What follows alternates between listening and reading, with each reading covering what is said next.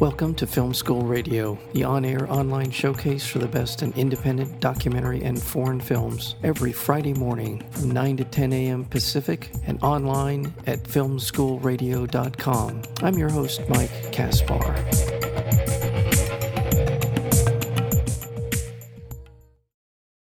Angola, Do You Hear Us chronicles the most important performance of acclaimed playwright Lisa Jessie Peterson's life a 2020 appearance on the chapel stage of the Louisiana State Penitentiary. The prison, with its 6,000 incarcerated men and 18,000 acres of farmland, is better known as Angola, named after the homeland of the enslaved people who once labored on the site of this former plantation. Peterson's journey there to deliver her one woman production of The Peculiar Patriot begins many years earlier when she takes a job teaching poetry to incarcerated teenagers at Rikers Island. The film again is called Angola Do You Hear Us? and we're joined today by the director, Cinque Northern. Cinque, welcome to Film School Radio. Thank you. It's great to be here. Yeah, thank you so much. Uh, I was not familiar with uh, Lisa's work, and thank you for introducing me to her and to her work. She's a very powerful performer. Tell me a little bit about how you got into this particular project. Um, well, it you know I I knew Lisa. Uh, we had mutual friends, and so we would see each other around. This was years before we actually went to Angola. And uh, one of the times when I kind of we had that conversation about, hey, what are you what are you doing? She was working in Rikers and was just telling me this story that the first time she told me the story of you know her battle between wanting to be an artist and working in Rikers and what she was doing with the the young people there I immediately wanted to amplify that but that was years before I knew how I could and you know we had that conversation that seed was planted and I did some pre-interviews with her over the years to get the full story. Fast forward years later she asked me to go to Angola to shoot you know this basically to shoot the the uh, performance um, of her performing in front of the men at Angola prison.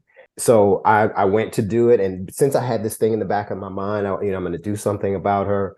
I went and to record it, this historic kind of performance, and based on what happened that day in that room, and the fact that they shut it down and the way the men res- responded to her, then it became oh this this is about you know, specifically Angola. It was always about incarceration in my mind, or mass incarceration, and and how this one artist is trying to face it through art. I thought was always powerful, but then that what the events that took place that day became the story. And Lisa had known producer Catherine Gund for years, who also had been wanting to make a film, you know, that featured the play. And I also knew Catherine didn't know they knew each other. And then it turns out that, you know, all three of us kind of had these aligned goals. And so we we all partnered up and and uh, you know, Catherine was able to make it uh, and Aubin Pictures were able to make it a reality. So we made the story about Angola specifically and what happened that day. I want to dive a little bit into the history of Angola. I think it's so important.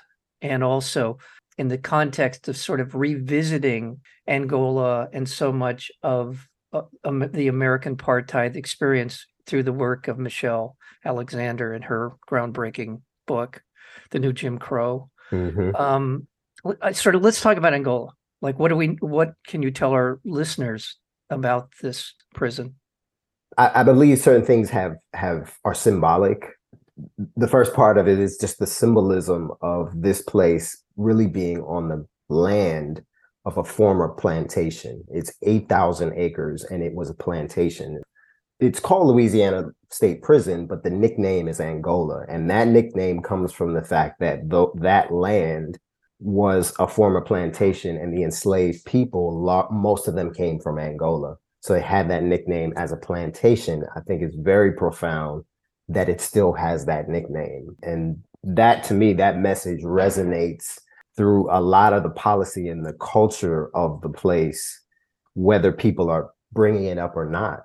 It's 8,000 acres, and there are, I believe, I may not get these numbers perfectly accurate. This is something that Lisa is better at, but there are, I think, 7,000 or 8,000 people, incarcerated people there.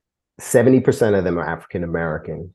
A lot of them are serving very long prison sentences. This is something that's very common in Louisiana long prison sentences. It's a surreal experience to be there. There's a rodeo. It, there's a cultural aspect of it where Angola has an awareness that the outside world kind of is intrigued by it and it leans into that a bit. And so it has a rodeo that incarcerated men take part in. Um, often they're not cowboys, they're not trained in bull riding, and they can sometimes really get injured. But this is something that people pay to come to and and watch. There is there are just a lot of details where you realize Angola is aware of its public face. So we were invited to come there to spend two days there, really. And we, after Lisa's performance, we were supposed to be given a tour of the areas that Angola has you see. And, and we're working with some of the incarcerated men. Once the play was shut down, that wasn't the, the tour was shut down. So there was a lot we weren't able to see. Angola is the largest prison in the country in a state that incarcerates at very high high rates. Uh, the sentences are are very long. I don't. Am I answering your question or is it? Yeah, you are. And I just Okay, yeah. and what I'm hearing in the in your answer, and what is so troubling as we sit here in 2022 is how institutionally embedded, culturally embedded it seems that Angola is in the history of Louisiana and uh, to a greater degree in the history of the South. how normal it is and this is something that i really wanted to to point the camera at is what is so normal there the kind of thing that they take for granted that allows a place like that to exist. I remember there was one of the one of the people with the administration that was before the shutdown when they were being very gracious hosts and showing us. One of them said that you know we need about 8000 beds for this place to run. And I paid attention to the word need, which I, I thought was a really it almost felt like I see the CEO, you know, taking us around a company. And it just all stemmed from a very problematic paradigm.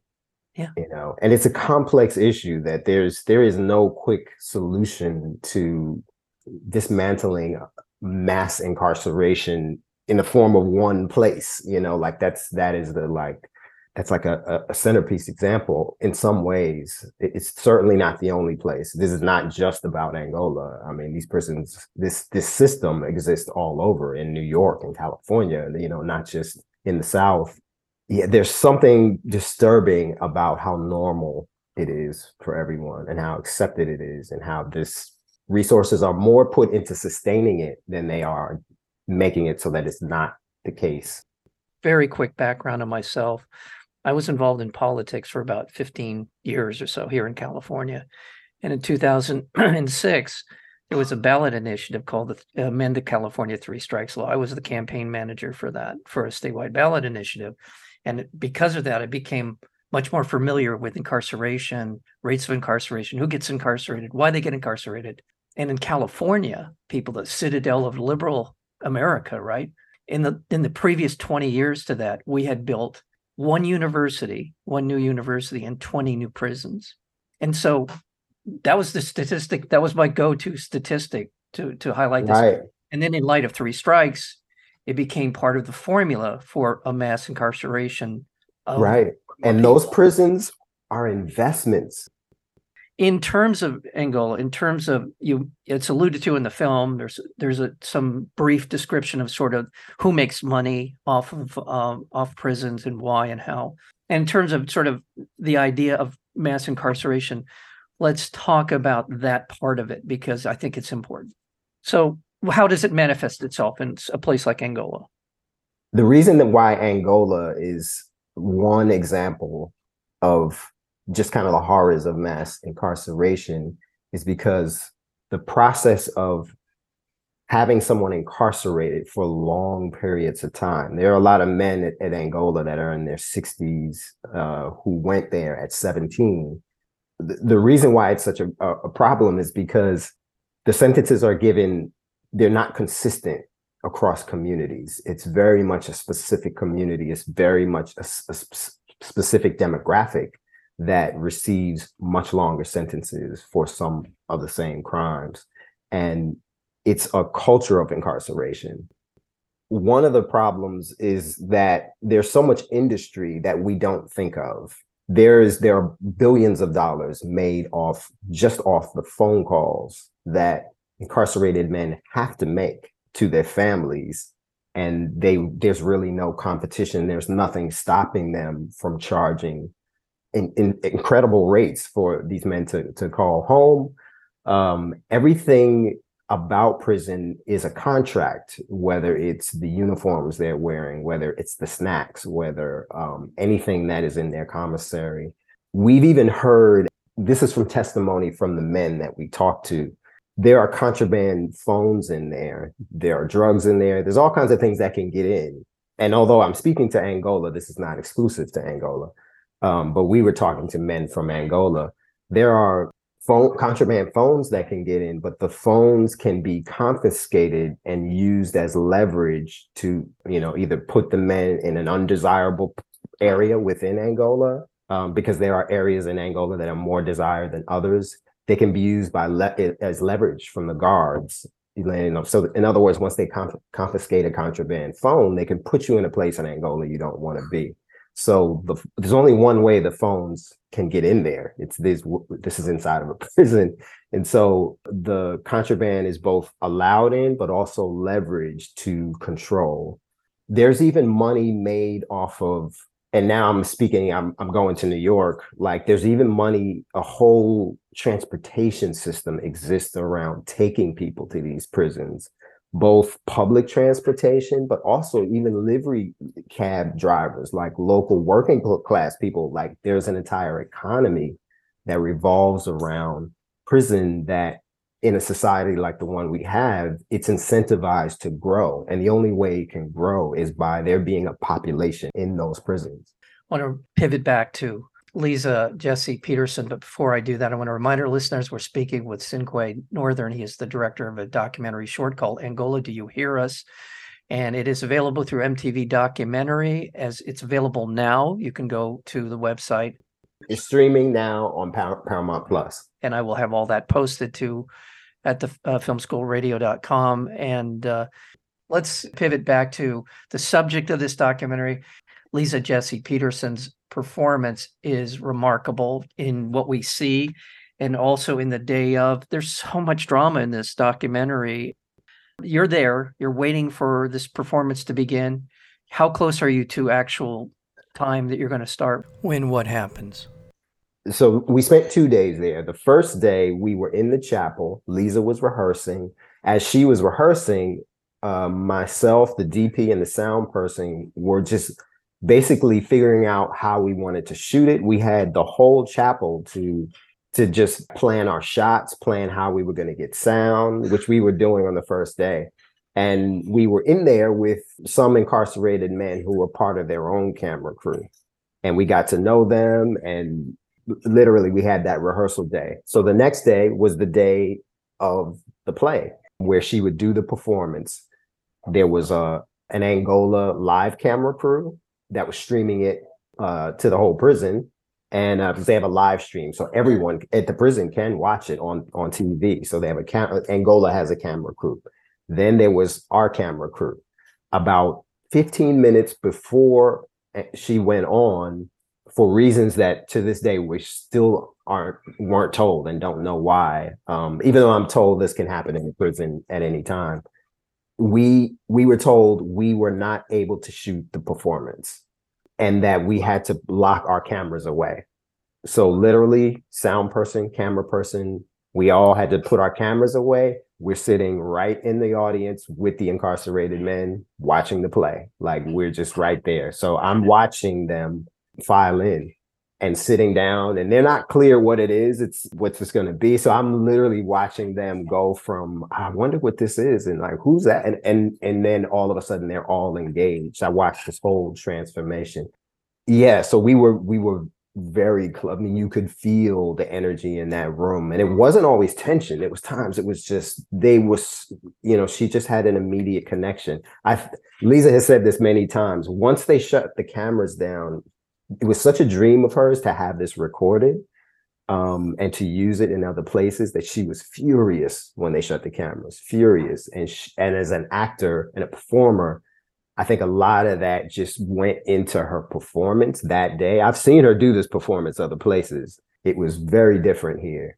And I think all of that energy and that fury went into the character. And there was something unfiltered about these characters she was creating on stage. And they were speaking directly to the men, and the men were responding and there's this one character that she plays uh this male character that she embodies in the play and they were responding like he was a real person like they every time she turned into that character it was like some like an old friend walked on stage and they responded and that was the character that delivered a lot of the the um the statistics and the the about Angola and the rates of incarceration and how they're used you know, for financial gain. How and even though it wasn't a big part of the play, it really those parts and that character specifically really riled them up. And I've been told since that on another day it could have been different, but there there was someone in there who had the power to shut it down.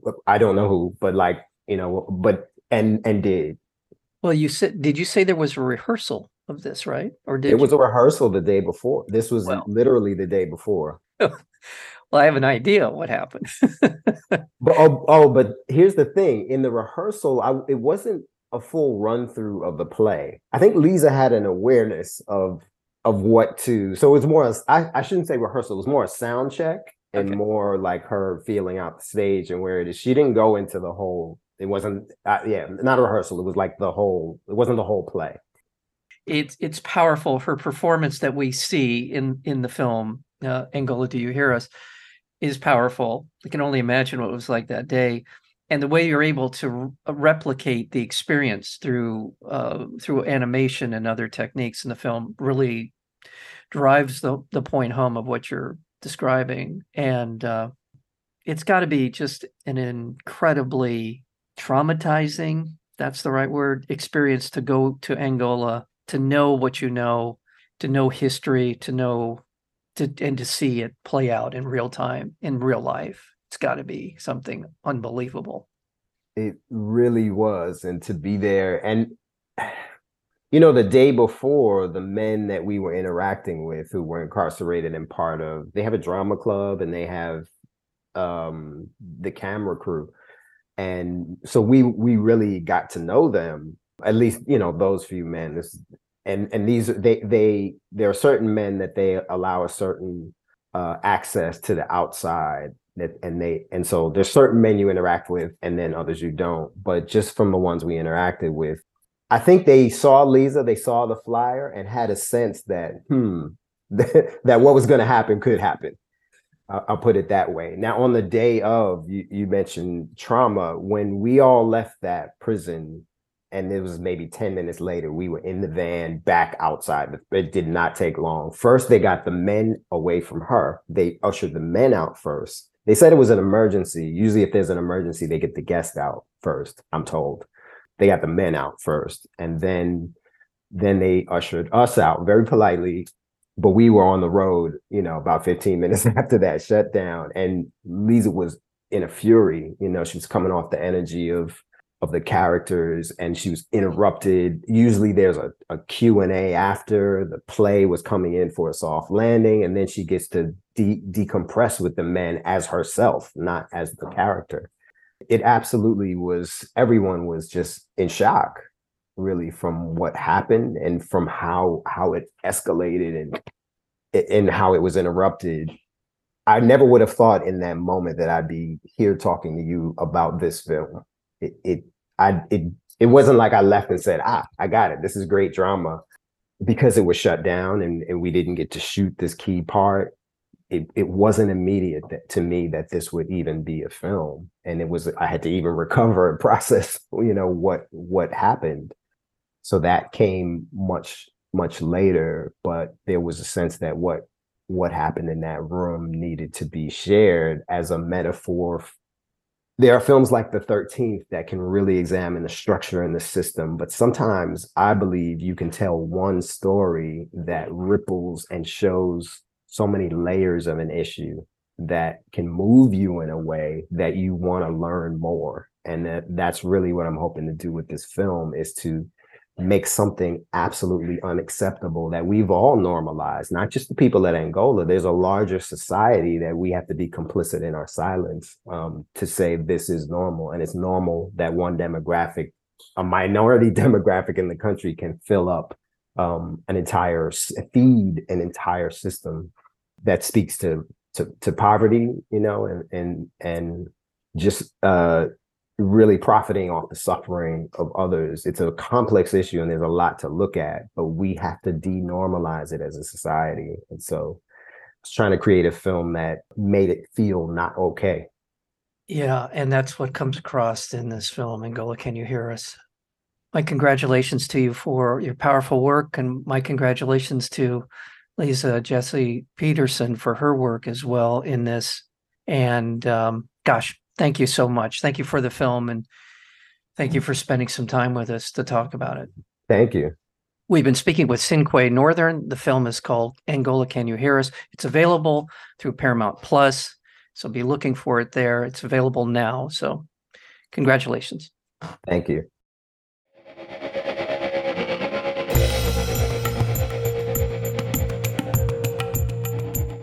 You've been listening to Film School Radio, the on air online showcase for the best in independent documentary and foreign films. You can find out more about the program at filmschoolradio.com. I'm your host, Mike Kaspar. Thank you for tuning in, and we'll see you next week with another edition of Film School Radio.